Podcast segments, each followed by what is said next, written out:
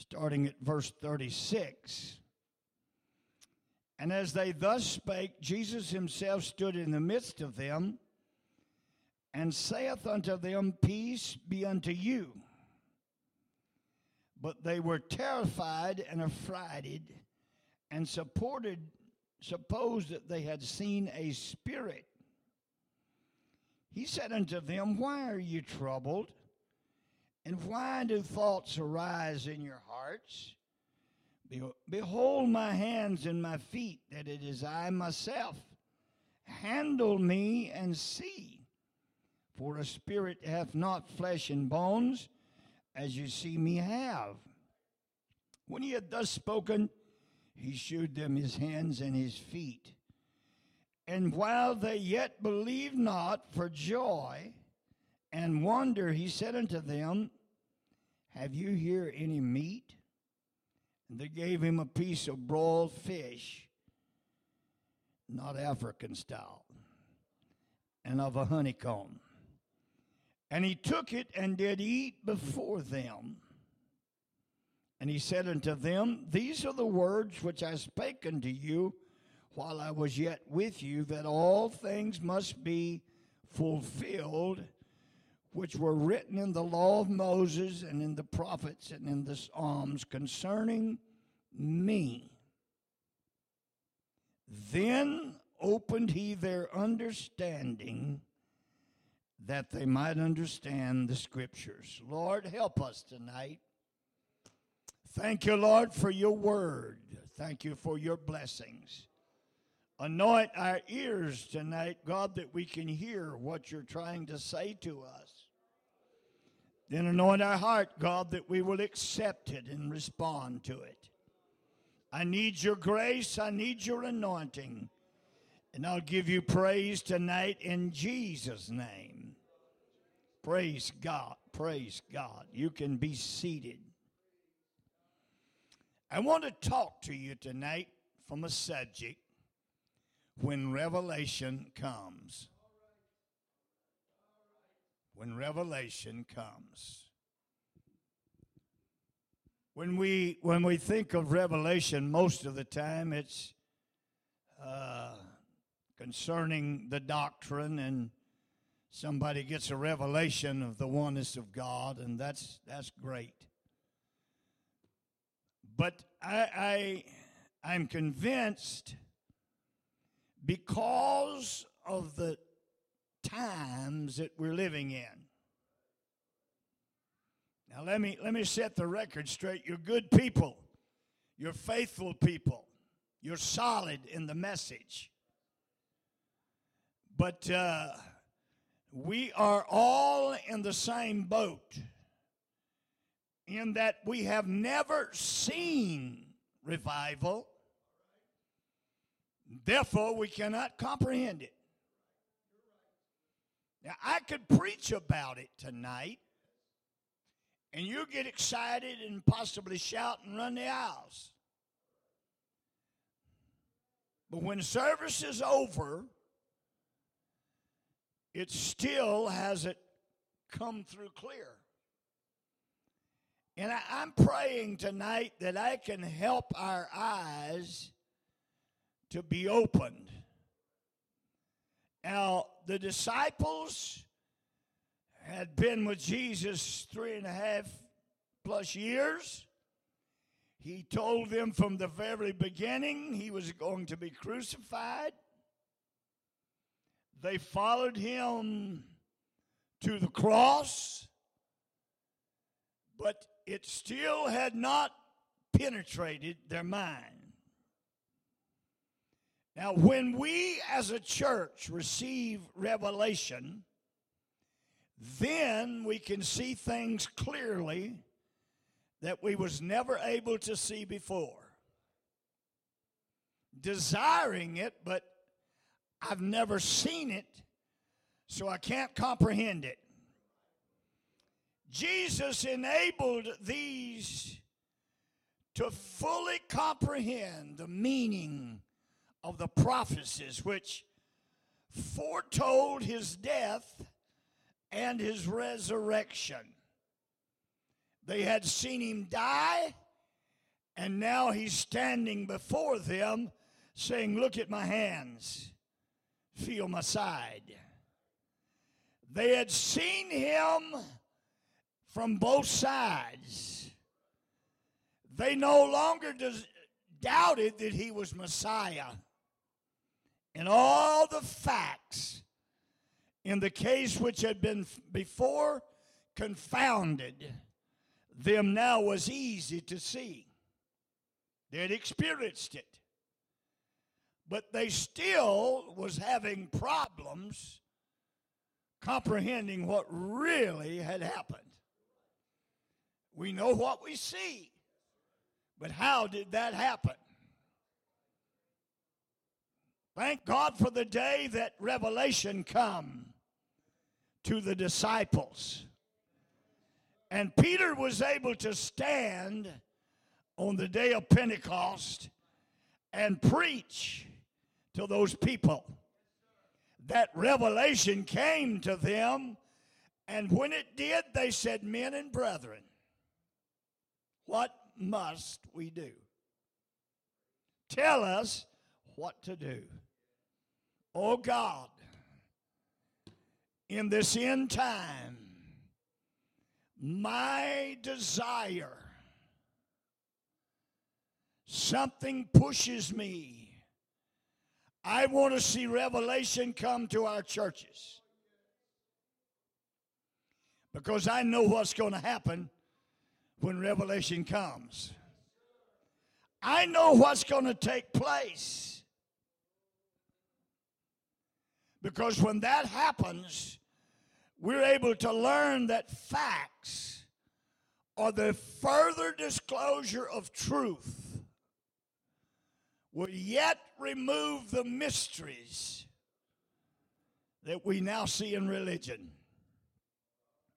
We now see in the church that our prejudices and our preconceived concerns are cause for us seeing so many miracles or so many mysteries in the Bible.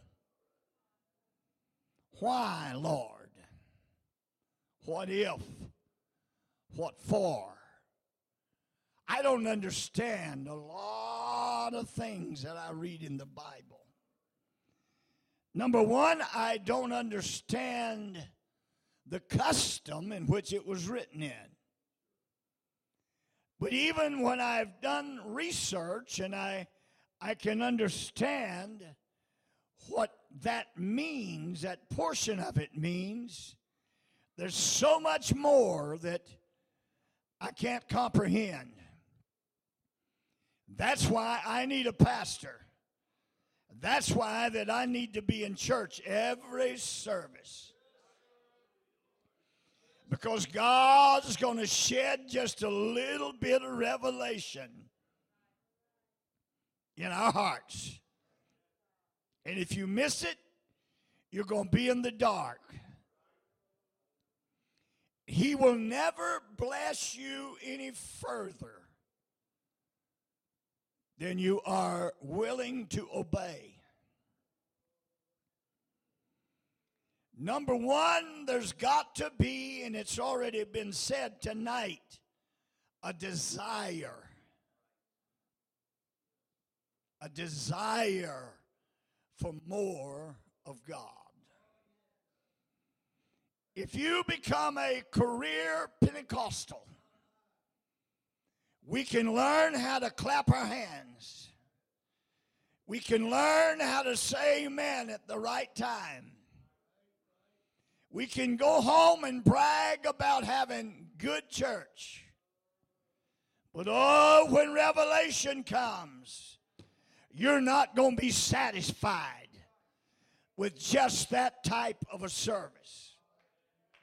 You're not going to be satisfied unless the Holy Ghost falls and manifests itself in a way, as Pastor Riggin already referred to, a deep anointing. The anointing that your man of God feels when he's preaching if you'll plug into what he's saying, you feel that same anointing. And that's when revelation comes. Your eyes pop open. I never saw it like that before. It's God only that can open the minds so as fully to comprehend the scriptures. That's why the world can read it and say it contradicts itself. It don't make sense. It just just rambles around because the mind is not spiritual. We can be apostolic by title, but it's only God that can bring revelation. And I'll say again when revelation comes, this church will be turned inside out because you'll never be satisfied again to just have a normal service. Because there won't be just a normal service. I've been in the church long enough to know and to see just a little bit in the late 50s and early 60s. We were just on the uh, backside of a revival. I've seen people come in the door weeping. Big men sitting on the pew jump and run to an altar and literally dive under the altar, cleaning out his pockets of his cigarettes and, and crying out to God. I witnessed one time as just a teenager. I got the Holy Ghost when I was 14, and I was at a fellowship meeting. And we did not have the truth that we have today because we had was still hanging on to a lot of the Trinitarian doctrines, even though uh, we were baptizing in Jesus' name. So there was a lot of, we call now freewheeling, uh, little country churches that had spirits that grew whiskers. But I sit one day and watched a lady come in the door and sit on the back pew over on this side, a little narrow building. And the preacher was preaching under such anointing and he wasn't even talking about dress or how you looked, and she was painted up like Jezebel. And that woman started crying, weeping, and the makeup that she didn't wash off of her face with her tears, she literally chewed off of her lips while the preacher was preaching. I want to see it again. It bothers me when I preach and a sinner says to me after, after the service, that was a good talk. I've seen them get up and run out the door. I watched my uncle, six foot, to me he looked nine foot, but he was just six foot three or four, big barrel chested man stood in church one night and conviction fell on him. And he grabbed the back of that pew and squeezed it till his knuckles turned white and rejected God. Shortly thereafter, he made the statement if I ever feel that again, they don't make the log chains that'll keep me out of church. But unfortunately, he died a Mormon. I'm telling you, when revelation comes, we're going to see things that we can't even comprehend right now.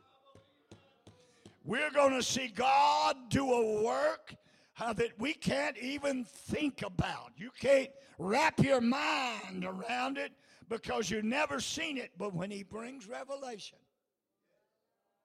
Oh, praise the Lord. The design of God opening our understanding is that we may have a deeper revelation of the Scripture and a deeper revelation and relationship with Him. He's not going to give us any more revelation until we move up in our relationship. Oh, praise the Lord. I'm feeling something right now. I'm feeling something right now. It wouldn't surprise me in the least if somebody don't come out of that pew before this service is over screaming and yelling, I see it. I see it. I understand it now. I believe that God. I wouldn't take the chance on asking you to raise your hands if you really believe that God could fill this church up in three months' time. Oh, we get excited about Africa. We get excited about what he's doing there. But I'm here to tell you how this good man can, can baptize 35 in one service in Olathe, Kansas. When revelation comes to the church. Now, he's already got the revelation, he's already carrying the burden, but he needs somebody to step up beside him and say, I'm going to be one of the ones that holds your hands high. Oh, praise God. Oh, hallelujah. It's not that we be made wise above what's written in the scripture already. You will never get a revelation that will contradict God's word. But He understands and He desires that we need a revelation that we might wholly submit ourselves to the Word of God and His plan and His will for us. Each saint of God has a responsibility. And I told the church that I pastored, it yet remains to be seen whether anybody will be saved that has not reproduced themselves. Until that revelation comes, you're scared. You're fearful that you talk, start talking to your friend and they reject you. But when revelation comes that I'm talking about, it's not going to matter whether they reject you or not. My wife made bread and sold in uh, Carlsbad, and there was a lady in our church that uh, she bordered on being able to sell ice to an Eskimo. She just had a knack. And at that time, my wife was petrified of somebody saying no. And Sister Trina said to her one day, says, Taunton, it only takes seven, wasn't it seven no's? I believe it was seven no's to get a sale. So when somebody says no, I said, I just got six more. She could sell more single handedly than the entire church put together. We made tamales, and she said, My goal is to sell 200 dozen. We said, We can't make that many. Later we did, but uh, she wanted to sell that many by herself because she had a revelation. She knew she could do it.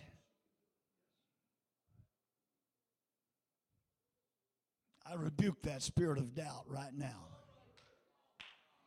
Some of you still hadn't plugged in with me. Hallelujah. When he fills you with the Holy Ghost, he had in mind. I'm not talking about some supernatural office or position, but God had in mind for his saints to be established in truth and be able to believe him for anything.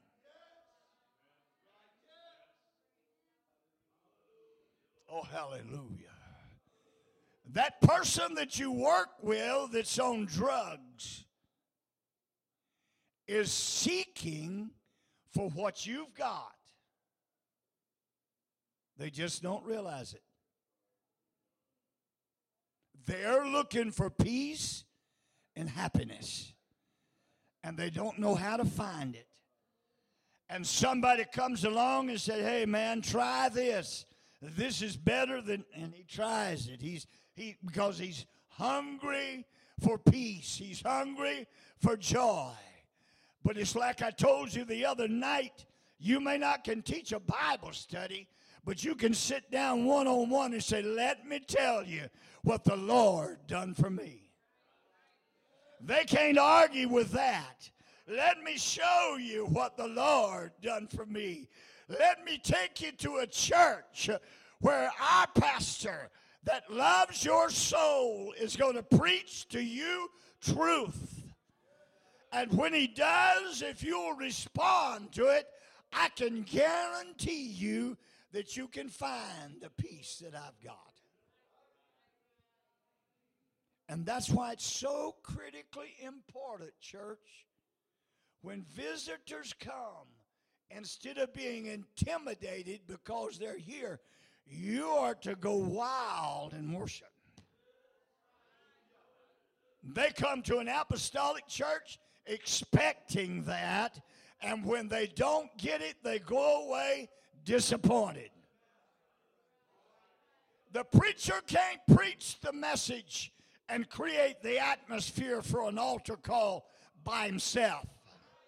But oh, when your man of God steps in this pulpit, everyone in this building or to slip up on the front of your pew and start silently praying as well as worshiping and get plugged into what he's talking about. Get the same anointing that he's feeling and let the sinner let a hunger come over their spirit. Well, I've heard people say, uh, the conviction is just not in the church like it used to be. And it's not. But can I tell you why? Without being offensive? Because the church won't create it.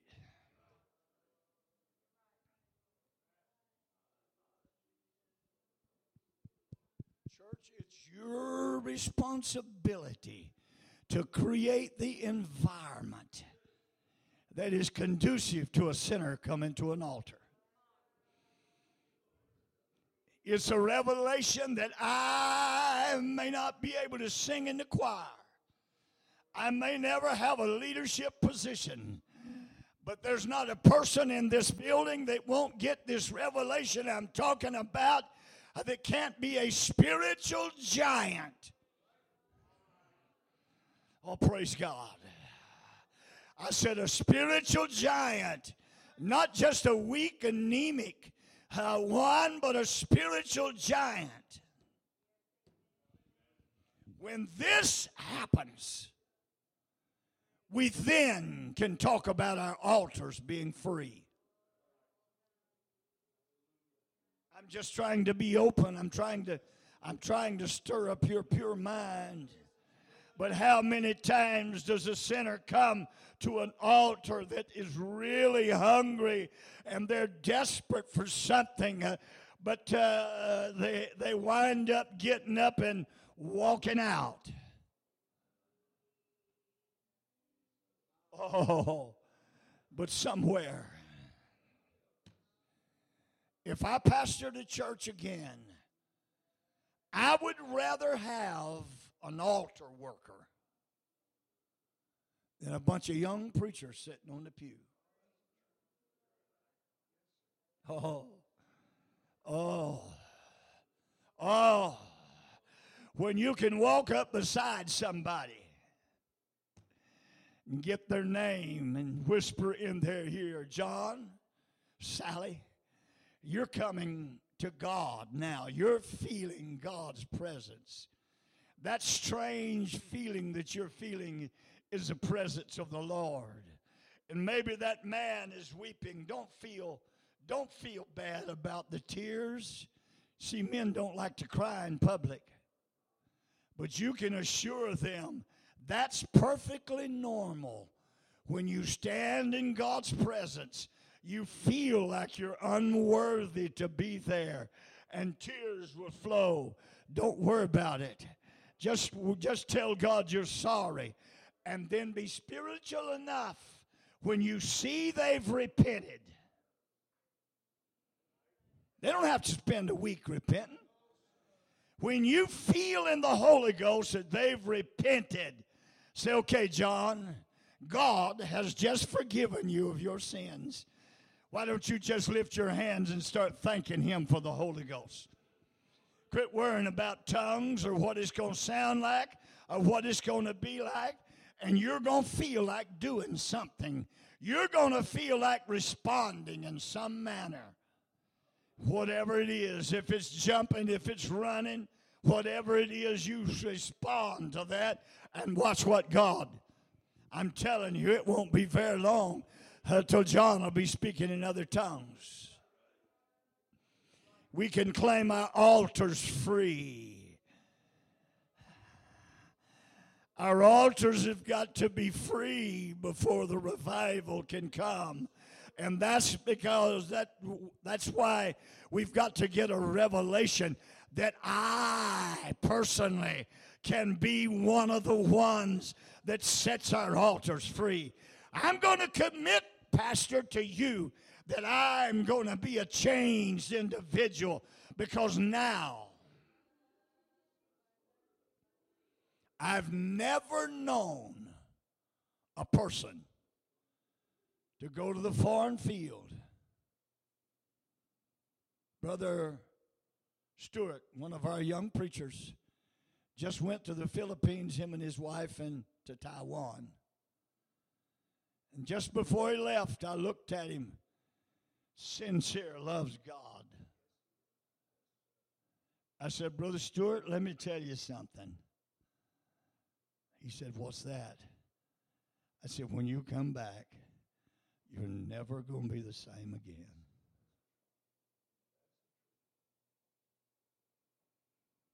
We built a building in Mexico when, we, when I pastored. And we went down there to dedicate it. The, the roof was not even on it. They had put an old tarp over the roof in case it rained, and it didn't rain, it flooded. At 12 o'clock, 1 o'clock that evening before church, they took uh, just the old light bulb sockets, the cheap ones, uh, and it was six or eight. One, two, three, four, five, six. And they strung a wire about like, uh, I don't see one, you know, that would go to a heater or a portable fan, one of them little bitty fellers. They run that down the center and sprung off of each side for a light. Get ready. They went out on the street and they stripped that wire back about that far and put a kink in it and threw it up over the power lines. That's how they got power no breaker, no nothing. It started raining and we were standing in water. I said, Brother Sones, please cancel. No, no, no, we're not canceling this. The building was packed. And he told me, he said, You preach about 20 minutes, preach on a kindergarten level, and uh, just say a, a sentence or two, and then stop and have it interpreted. While I was preaching, the lightning was flashing and the thunder was rolling, and I'm an American. The preachers that was sitting on the front row that went on on the tour I, I was I was so scared paying attention. I never preached with an interpreter, and I didn't want to lose my thought. So I was I was uh, I was just paying attention with my finger on my notes, and I, I, would forget sometimes to stop in a in a sentence, but I was paying attention to what I was doing.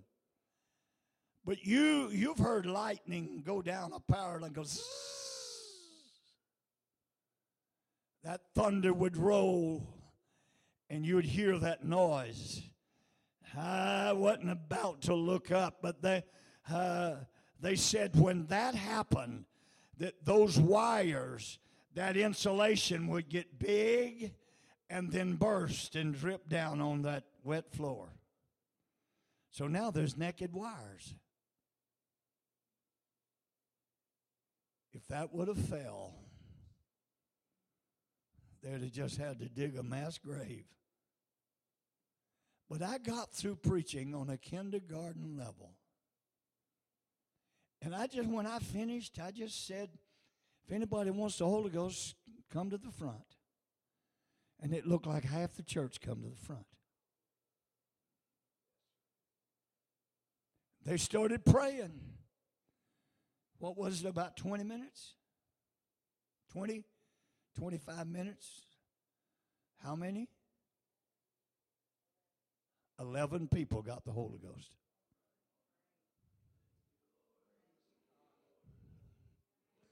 So simple, so down to earth, yet in the apostolic church, a preacher has got to learn the Greek and the Hebrew and use it to impress you when all in the world that's needed is Jesus loves you. Jesus wants to make you happy. Jesus wants to turn your life around. Uh, when we get to that place, I'm saying again, we can see our altars free. When we see our altars free, then we'll be able to see our city. Not as hard but people hungry for the gospel and ready to hear what we've got to say, and they're not arguing because they've already tried the world, they've already tried religion, and it hadn't worked. And it's like giving somebody a new drug. There's here's a new message, and all of a sudden they start feeling God.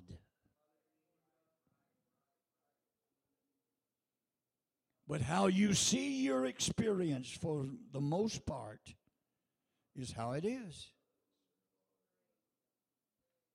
I can't do it. You're right. I can do it, and I'm going to do it. You're right. How you pray is generally the answers you're going to get.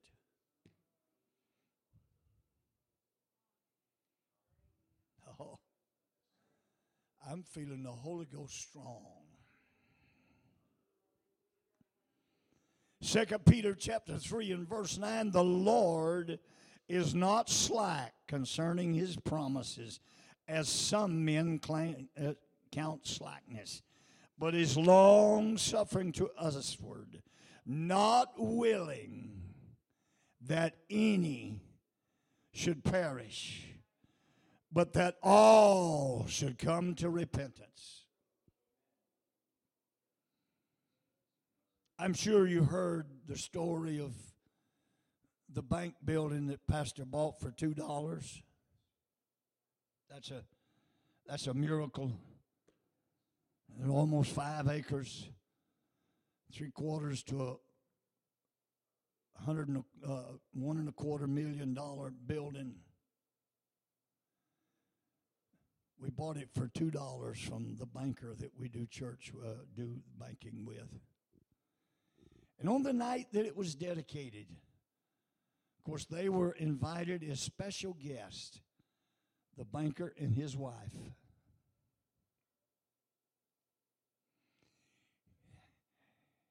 They've never been in a Pentecostal church. I mean, they're in society. Peer pressure.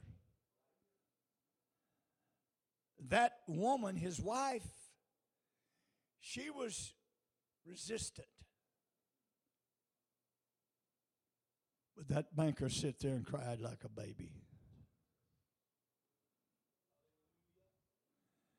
And then to cap it off, one of the little Spanish ladies in broken English come up to him after it was over and shook his hand and said, Thank you. Thank you, sir, for making it possible that we could have a church. He broke down and he told Pastor, he said, Just think if I hadn't have done this.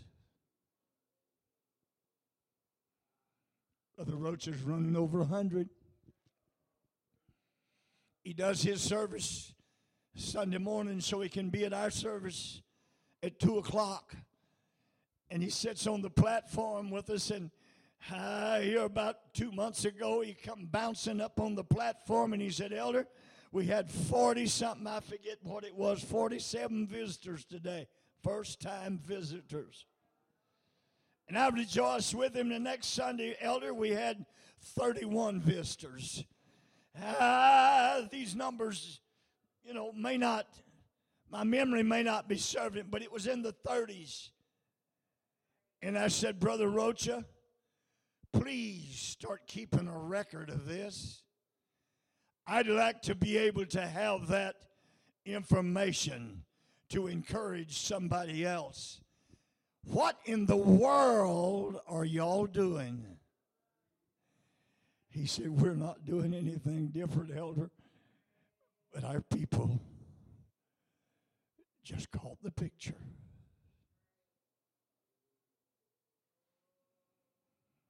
Hallelujah. God don't see things like we see them. God don't see them like we see them. Second Kings 6 and 17, and Elisha prayed and said, Lord, I pray thee, open his eyes that he may see. Here's a young man that's scared stiff because he sees an enemy out there that's got them surrounded. And he run to the man of God and said, What are we going to do? And the old prophet just said, God, open his eyes that he can see, bring revelation to him. And he saw, and behold, the mountains was full of horses and chariots and fire round about Elisha. I'm telling you, God can calm your fears if you will just come on board. Go to the next dimension. I said, go to the next dimension. The excitement and the enthusiasm that will come Oh, hallelujah. I, have I've referenced to it several times, but Brother Riggin, since you were there, we've gone to another level. I can't tell you how it happened. We just, it's not uncommon on a Wednesday night service as well as the Sunday, but especially on the Wednesday night service, the song leader doesn't even sing the first song. The power of God falls. The church nearly empties up around the altar. Anybody that needs touched, uh, maybe 30, 40 minutes, 45 minutes, that goes on around the altar. You say, well, we've had enough church. We'll, uh, we won't have to listen to preaching tonight. But Pastor Howard said you can't be established on shouting. Go sit down. We're going to have preaching. And then there's preaching.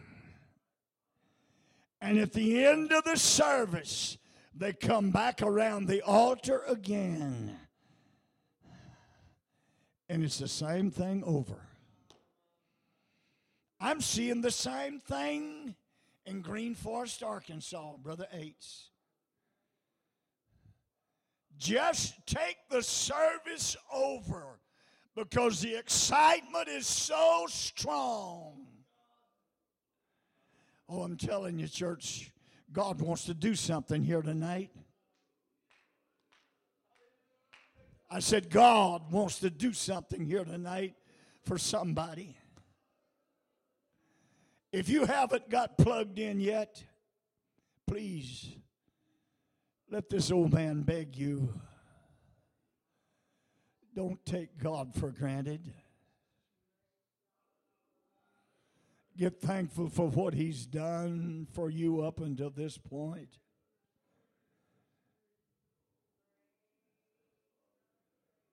Brother Riggin might do it different, but I'd like to see those that come around the altar tonight not kneel and bury your head, but come down the aisle with your hands in the air.